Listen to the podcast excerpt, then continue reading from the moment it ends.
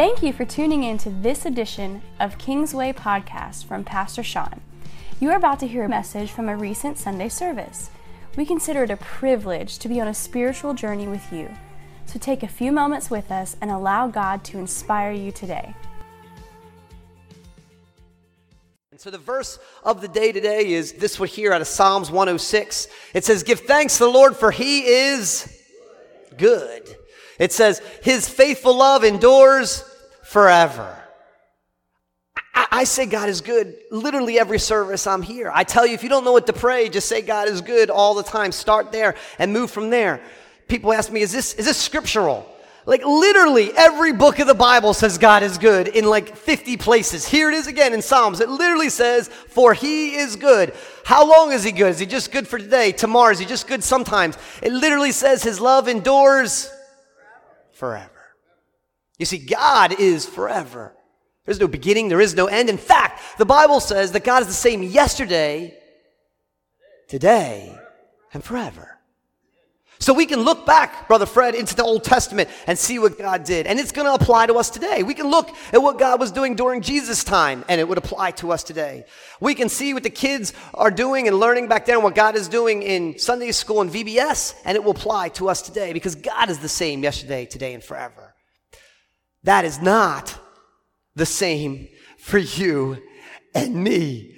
That is not the same for the world we live in. In fact, it seems like life is always changing. Like this picture shows, the seasons are changing. We go from bare trees to some leaves to green to colorful trees.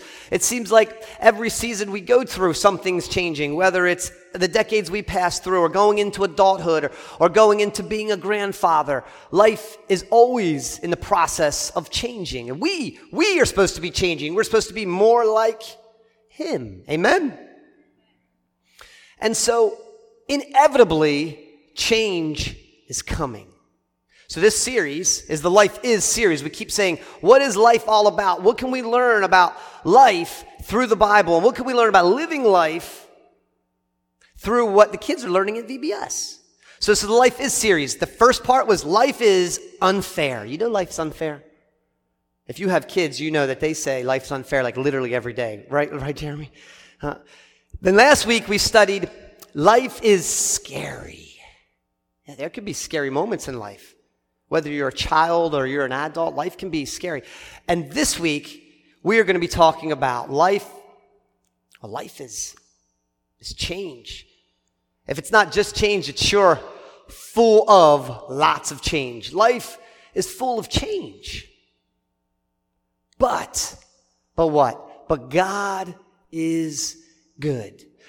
No, no one, no one, yeah, amen. No one really, really likes change. I haven't met anybody that, that's, you know, really likes change. You know, we're humans. We're, we're creatures of habit. Probably men more than women, you know, prefer sort of things just a, a certain way.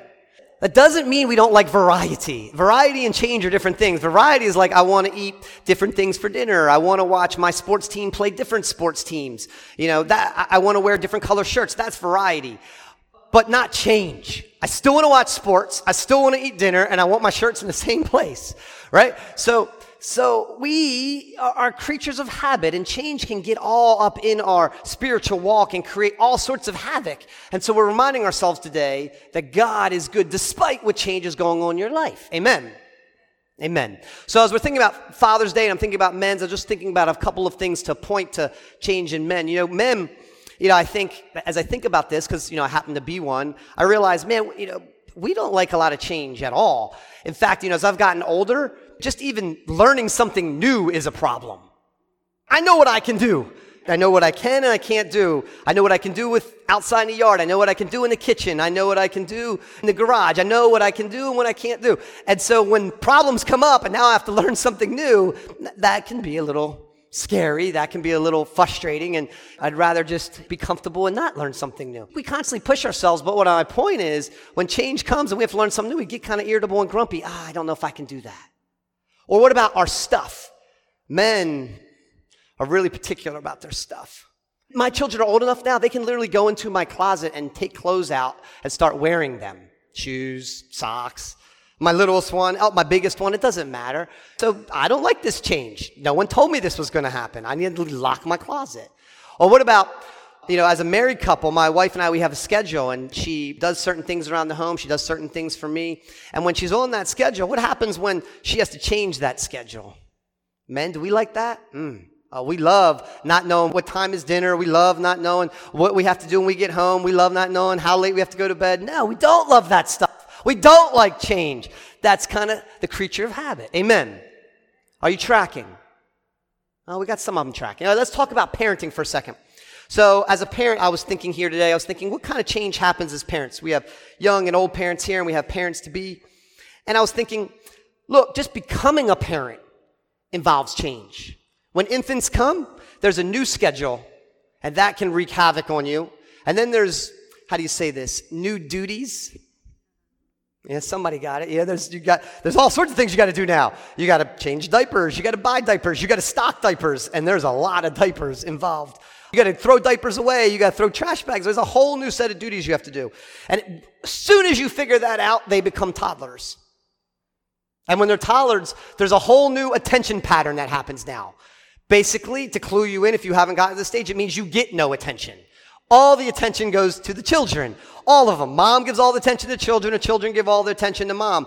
And then you find out through this attention cycle that they don't love you as much as they love mom. Right? Happy Father's Day. So then after you figure out how to deal with that and cope with that, then there's the preteen stage. Now you realize that your kids have a whole new access to emotion. Where did these emotions come from? How could you go from very happy to very sad? We were just high-fiving, and now you're screaming. What is wrong? It seems like drama is daily. Once you process the preteen stage, they go into the teenager stage, and guess what you're in store for? More change. And not just change. They want dollar bills. They got their hands out, and they want you to pour into it. They say, give me money, give me money. And in that change, we, as fathers, you know, we're good at sort of managing, protect the infant, protect the toddler, protect the preteen. Now they're a teenager, and you're exposed to a whole new world of danger. How do we deal with this? Life is full of change. Is God still good? So that's the real question today. As we look at change, what happens when those changes go from good life to bad life?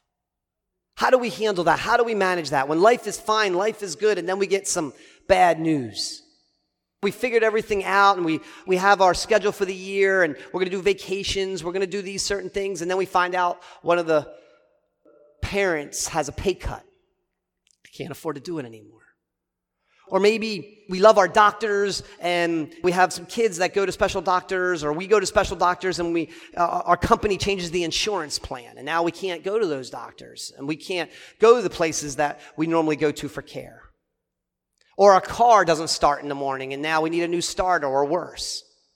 Can God use this? Can God still show his glory despite all of this change?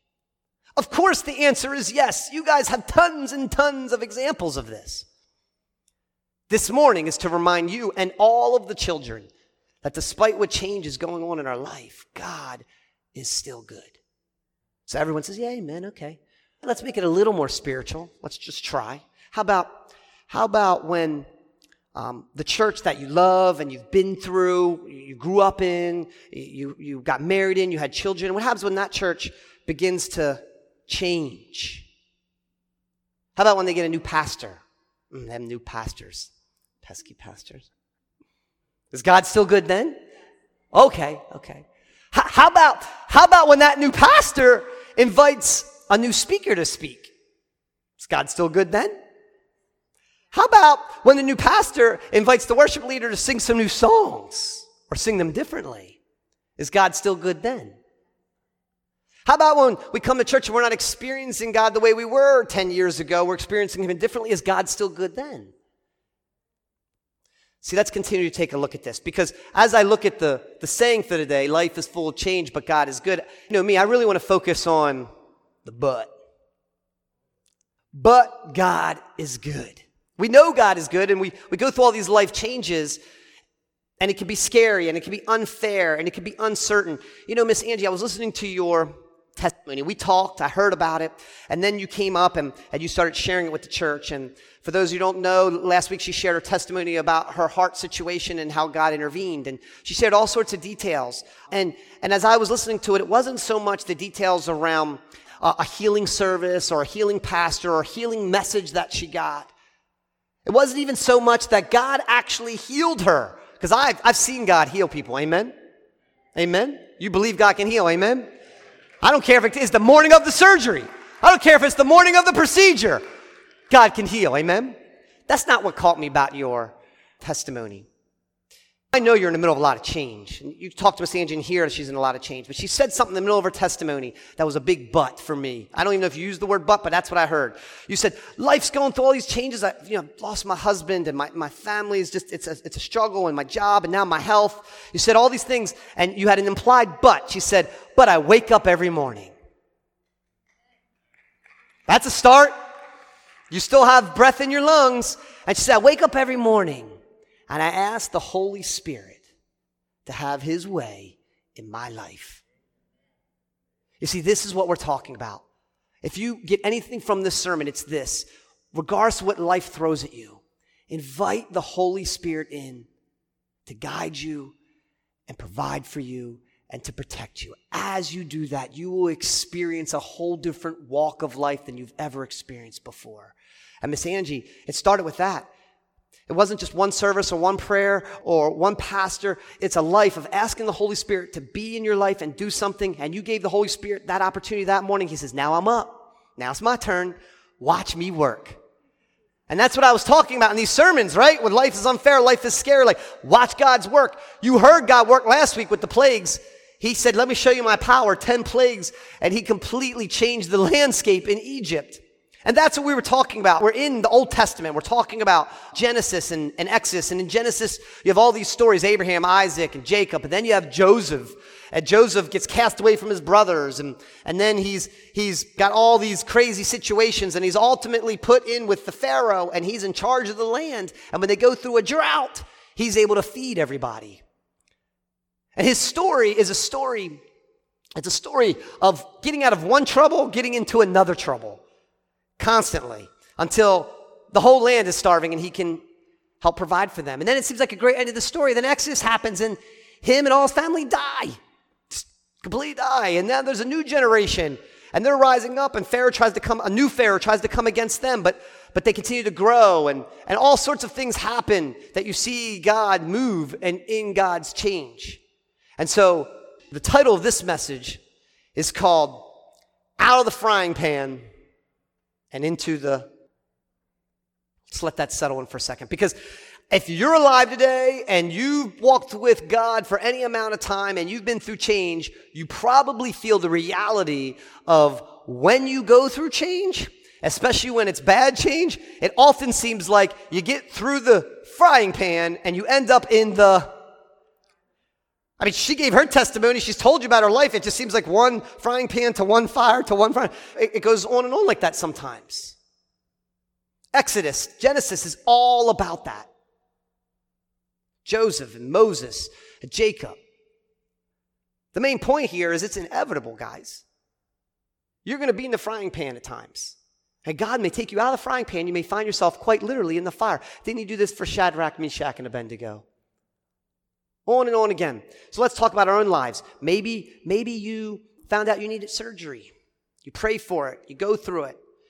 You recover well. Out of the frying pan. Doctor comes in and says, now you need a second surgery, or you need intense rehab. Into the fire. Maybe you have a plan to pay off debt. And then that pay cut comes. Out of the frying pan. Into the fire. Maybe as husbands, you realize something's not quite right in your marriage. And you say to yourself, you know, I really got to get us out of the frying pan, so I need to talk to my wife. We need to open up. We need to share our feelings and share our emotions. Then you do that. And she does. She shares everything.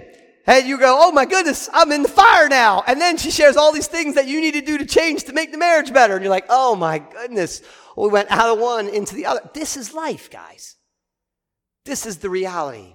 This is what the kids are learning, not quite at this level, but they have change in school and they have change with their teachers and change with their friends. They're about to go through a massive change here over the summer. It's hard. It's hard. So now let's go back and look at the story. The story goes, the Egyptian people, as they grew and grew and grew into almost a million people, as they were growing, the Pharaoh enslaved them and made them do terrible things like make giant bricks and do all their manual labor. And he tortured them and he beat them down and he held them in bondage. And they prayed and cried out to God, "Get me out of the frying pan." Then Moses decided to kill all the firstborn children. The midwives helped them out of that situation. Moses was spared. Moses finds out that he is the one to lead them out into the promised land. He's to lead them out of slavery. He's not a warrior. He's not trained. He's got no weapons. He only has his voice, and he's not even a good speaker. And he's tasked with going to the king and convincing him to leave his people alone. Chris preached this message last week, and we find out about the ten plagues that God ushered down onto the Egyptian people to show God's power. Yeah, I imagine as those plagues were coming, I don't know. I mean, I don't know how Moses gets the message out to a million people. There's no Instagram. There's no Twitter. There's no Facebook. It's word of mouth. I'm sure the first couple thousand or one hundred thousand got the message. What about the other nine hundred thousand when it's raining frogs? Right? When the river's turning to blood, when they're getting bulls over their body. I mean, are they getting the message that this is actually a good thing? I don't know. Are any of those things sound like a good thing? Not to me, Pastor Chris. So they get through all of these plagues. Finally, the Passover. And I don't remember if you said this last week, but effectively the Pharaoh says, "Please get out of my land. Take you, all of your nasty plagues, and your crazy God, and get out of here. Out of the frying pan." I can't imagine what they were thinking. Finally, no more slavery. Where do you take a million people, by the way? Ah, you take them to the wilderness. I don't know. You take them out. So they start walking away. And the God actually says in chapter fourteen, God says, "I'm not even going to take you the easy way. I'm specifically going to take you the hard way," he tells Moses. So he takes them the hard way, and they end up at a dead end in front of a giant river. And they figure they're going to camp out there until they literally feel, in chapter fourteen of Exodus, they feel the ground shaking. Anybody seen Jurassic Park? Come on. Come on. Angie's seen Jurassic Park. It's okay. Movies are not evil. All right. You know, the big dinosaurs come. That's what it feels like when you have chariots and horses bearing down on you. Out of the frying pan, into the fryer. So here are all these Jewish people, no weapons, no training, bunch of mothers and babies, men feeling like they got to protect their families, and they are standing in front of marching chariots coming. At their back is a river, and in front of them is death. What would you do? Would you say to your family, "Life is full of change, but God is good. This change is good"? Is that how you roll? Let's look at what the Jewish people said. We go here, Exodus chapter fourteen, verse eleven, quote, "What have you done to us? Why did you make us leave Egypt?" First response to change, blame and complain. Men are good at this, by the way. Most men that I know that go through change, the first thing they do is blame someone else or complain about the change. We got to stop this, guys. Blame and complain. This, this is what most of the men did there. Why did you do this? Why did you do this? This is awful. It says, "Why did you make us leave Egypt?" Why did you make you leave Egypt? Because you prayed to leave Egypt? Isn't that crazy? Sometimes when God actually answers our prayer and change happens, then we get all upset that change is happening. What do you guys expect when you pray? In fact, if there was no change, you'd have no answer to prayer and you'd live the same life. If you're praying, expect God to change something. Yeah, I don't know. That's revelation to me. Back to this blame and complain thing. You know, my kids, they got this new thing going on, and it drives me crazy. I think as of today, when they ask me what I want for Father's Day, I'm going to tell them no more this. It's this new way of doing blame and complain. When something bad happens to the, one of the children, not my children, but theoretical children, when something bad happens and it affects one of them, almost the first thing out of their mouth, any one of them, all the way down to Griffin, is this sentence that always starts with these words. This is why. This is why we shouldn't go here. I told you this would happen. This is why I, you know, I need to go over to my friend's house so I can't be around all of you, or whatever. Whatever comes out of their mouth. It's this is why. It's a, it's a fancy way of basically saying, it's not my fault. I told you so. Why are we in this situation? I don't want to be here. All with three words. Change, change. It, it gets into our psyche. It messes us up. Let's look at the next verse. Verse twelve, Exodus fourteen, backs to the river, fronts to the chariot. They say to God, leave us alone, quote, let us be slaves to the Egyptians. Really? four hundred years in slavery to the Egyptians. They pray God get them out. God got them out. And now they say to him, let us be slaves. The power of God, church. It's possible that they would have never seen the power of God had it not been for the slavery and then the plagues. They saw the power of God with the plagues, and it wasn't enough for them. It just wasn't enough. Now their back is to the wall, quite literally, and they say they'd rather be slaves. You know, what fascinates me about this is without God, I'm fascinated how we often settle. Look at what we're willing to settle for without God. Settle for situations because we can't think and we can't do any better. These men standing here facing this challenge didn't include God into the formula, despite the fact that God got them there. Despite the fact that God is literally leading them with a pillar of cloud, like floating cloud. He's leading them. And yet not enough. And so when they don't consider God, they settle. They say, you know what? Life was just fine as a slave. At least I wouldn't be dead. What are you settling for today? What is it in your life? What situation? What relationship are you just settling for? Because you can't consider how God could change things. Fathers, when I think about fathers, you know, it happens in so many areas. Take, I don't know, let's just take one, stewardship. Maybe you're not an M B A, you don't have a finance major. Maybe you're not good with numbers. Maybe you constantly find yourself living paycheck to paycheck or, or spending over your means. Okay, that's your situation. I get it. Don't settle for it. Ask God to change that situation. Look at the Word of God and see what He says about tithing and debt and giving and stewardship. You don't understand it? Go seek somebody else out in the church that does. Use God's kingdom to help you change for the better. Amen? Don't settle for situations just because you can't see how God is working. Take any situation. I don't know, maybe it's, you're not a handyman. Maybe you're not a romantic. Maybe you don't feel like you're a good parent. Maybe you're not a great prayer warrior. Don't settle. Don't say, I just want to be a slave. This is our natural reaction. I need to bring it up because this is in the Bible. This is often what happens. If you do settle, if you just say, ah, it's just life. My job's awful, my boss is awful, my family is awful, my kids are awful, my neighborhood's awful, my car's awful. You don't say these out loud, but they get into your psyche. Man, we know. Drive to work, you start processing it. You have a bad day, you know, a lot of these things come up. What's going to happen inevitably, and you're not going to like this, men.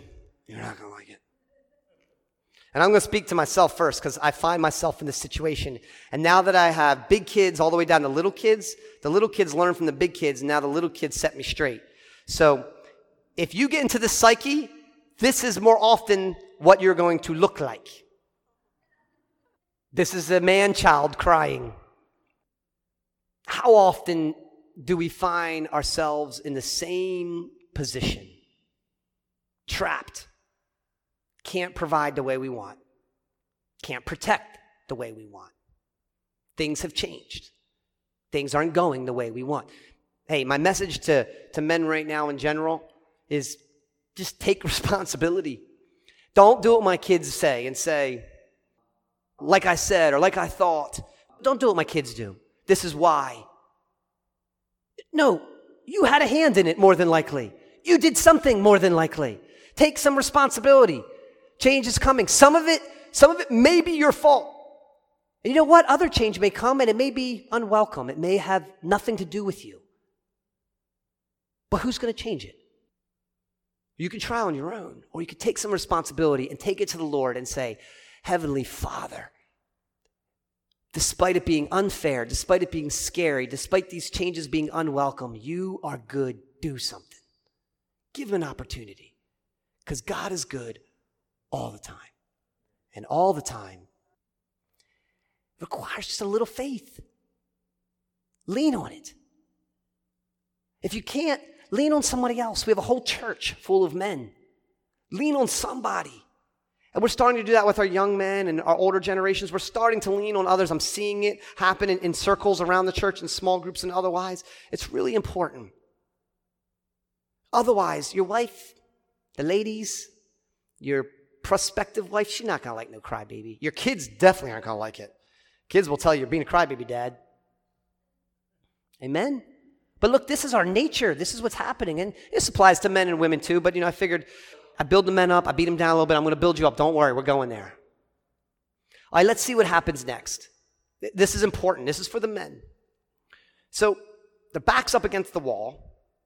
They complain. They'd rather be slaves. They're looking like a crybaby. And look at the advice Moses gives them. Does Moses say, pick up your sword and go fight? Does he find the biggest and strongest one and say, go lead the battle? Does he find the most talented worship leader and say, sing us out of this? Does he find the most talented prayer warrior and say, pray us out of this? What does Moses say? The reason why I didn't tell you to open your Bibles is I want you to be surprised. You probably forgot what he says. Take a look right here. It's the next verse. He says, don't be afraid and just stand still and watch the Lord. Watch him rescue you today. The Lord himself will fight for you. Just stay calm. There comes a time where you're prayed up, you're worshiped up, you're churched up. You've done what you're supposed to do. Now the next thing you're supposed to do is let God do something. Men have the biggest problem with this because we always want to do something. We want to go fight. We want to go protect. We want to go build. We want to go run. We want to do something. Chris is always telling me, stop talking. Let's go do. I get it. But there comes a time where we need to allow God into the formula, church. Allow him into the formula. When it comes to providing and protecting, you know, God can protect. He can protect your home at night. He can protect your car in the parking lot. He can protect your wife and your kids. Have you asked him lately to do any of that? Or are you too busy doing it all yourself? There are times where you don't need to do anything.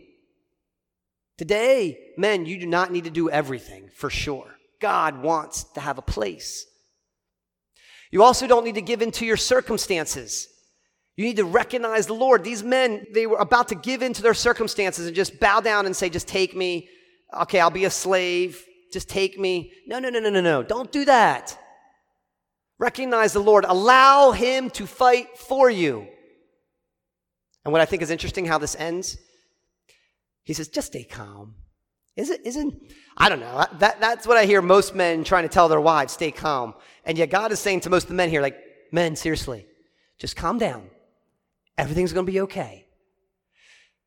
The perspective I got when I was looking at this, because you guys know what happens, right? I'm not, I'm not hopefully I'm not spill uh, the beans here. I'm not going to spoil the end of the story, am I? You guys know what happens. The kids all know what happened. The Red Sea, you know, it, it opens and they walk through it. You know how this ends. So the perspective here is really simple. If things look bad, if it looks really bad, maybe you're looking from the wrong side. You're in the middle of change. You're looking at it. You're thinking, man, things look bad. I have a friend who things were going okay for him. Things were bad. And then he hurt himself at work and he had to go through surgery and things look, started to look bad for him. And we were talking on the phone, and we were talking about how bad the surgery was, and he couldn't use his arm, he couldn't do what he had to do at work and at home with his kids, and, and things just seemed to pile on about the things he couldn't do. And I said to him, hey, what's the other side look like? And we've had this conversation before, and he goes, let me tell you about the other side. He says, I have another friend who just got into a car accident, I mean a motorcycle accident, and is in a coma. He may not come back to life. There's always another side of the story that you're looking at. There's always another side of the perspective that you're in. That's sort of the cardinal one. But if you look at the God version of this, the other side of these people, when they got to the other side of the, of the other side of the river, something amazing happened. You know, there are good things and bad things that happen to you. It depends on your perspective on how you're looking at them. There's a show that all the kids are watching these days. Uh, it's called Stranger Things. If you were born in the eighties, you would love it. If not, you probably will hate it. It's kind of like a comedy, drama, horror, you know, but it's all about the eighties. Anyway, the point of this particular show, in this sermon, is that they introduced this idea of an alternate universe, effectively. It's the same universe, the same world we all live in, except in this alternate universe, everything's really bad and dark and scary. Sometimes we walk through life that way. We walk through life thinking that we live in this universe that's dark and bad and scary and unfair. They call it the upside down. Because when it's right side up and you look at what's happening in reality, in reality, God is good. God is doing something. God is working. Those plagues, Chris, they, if I if I was God's people or not, a Jewish, an Israelite or not, I'd probably be pretty scared when it starts raining frogs and people get boils and the flies start coming in and people are dying all around me. How do you look at it? The good side or the bad? The Red Sea. I asked my son about the Red Sea. He goes, Dad, it doesn't look red to me. It looks pretty blue. God got this one wrong. The Red Sea splits. Now that we see it from that perspective and we see him from the other side, we're like, hey, this isn't so bad. I'm really glad God put him in this situation. Maybe you're like, ah, I get it, but you're, you're dragging too much out of the interpretation here, Pastor Sean. You know, I, I like to see it in the Bible. Like, is what you're saying about this perspective, about seeing different things and seeing things God's way, is it in the Bible? I want to see it. Sure, let's take a look at that. Remember that cloud we were talking about? So God said, ah, the people are a little fickle. They probably won't go the, the bad way, the tough way, the hard way, unless they f- see something amazing. So, so he comes down as an angel, and he comes as a cloud, a pillar, like a floating pillar in front of them that they could follow. And then at night, it turns into a pillar of fire so they can see it. And so they're following this cloud, and they get to this river, the Red Sea. And the cloud ain't going anymore. It's stopped at the river. And they're like, oh, okay, now what do I do? Well, you saw what they did. They complain. They offer to be slaves again. And then this happens. It says, the pillar of cloud moved from in front of them and stood behind them. Change. I could end right here. I'm not going to because I'm excited and I worked hard on this message. But think about this for a second. How many times do people come to me and say, oh, I'm in ministry and God is good. I'm at this church and God's doing something. And, and I'm reading my Bible and I'm praying and I feel the Spirit. And or a couple years ago, you know, I was speaking in tongues and, and, and the gifts of the Spirit were working in me. But now it's not the same. I don't feel God's presence. I don't see God's presence. I need to go to another church. I need to have another pastor. I need to read different scriptures. Really? Isn't God the same yesterday, today, and in the scriptures the same yesterday, today, and forever? They will not return void. What? You need, you need to change what? How about you stop changing and allow God to do the change today? Amen? My point is, he very well may start from in front of you, and he may move behind you. And you may get pretty upset at that. Where'd you go, God? I don't see you anymore. Hey, God, where are you? I can't feel you. Hey, God, I feel alone. You left me. I know the Bible says you'll never leave me, but I feel left. Where are you? I can't touch you. I can't see you. Why? Why? Change is uncomfortable. God's leaving. Things are not what they seem. Things are not what they seem. You see, that's the point of change. They're not what they seem. Read just the next part of the verse. Verse nineteen, the next part says, and still behind them, coming in between the armies of Egypt and Israel. God was literally leaving their current path and providing a hedge of protection before their enemy. Before you ask where God is in your life and why you don't feel and what you're doing, maybe God's not here to make you feel good. And maybe, just maybe, because of your prayer life, God has stopped attending to your emotional needs and he's protecting something much bigger in your life. maybe your family, your health, your, your spiritual walk. I don't know, but, but he's probably doing something pretty big, because the God I know is when I can't see him, when I can't feel him, I know he's working. Amen? Okay, so you're seeing it the same way I'm seeing it in verse nineteen. But it's kind of funny. You know, I, I imagine when God was doing all this stuff, he's like, I wonder if one day somebody will notice this and preach it, because I just got so excited. This isn't, this is in V B S. I'm adding it. Hope that's okay, Pastor Chris. But as I got into the scripture, I realized the thing about change not being what it seems, and things being different than what it seems, and perspective, looking at it from another side. When this cloud went behind them, verse twenty happens. I skimmed right over it. I've read verse twenty a hundred times, but today it meant something different. Let's look at verse twenty. We at Kingsway hope you enjoyed this message from Pastor Sean. It was not by chance you listened to it. God is speaking to you. Visit kingsway c c dot org to find the podcast from Pastor Sean. We pray today that this somehow inspired you to draw closer to God and to connect with His people, His purpose, and His power. God bless you.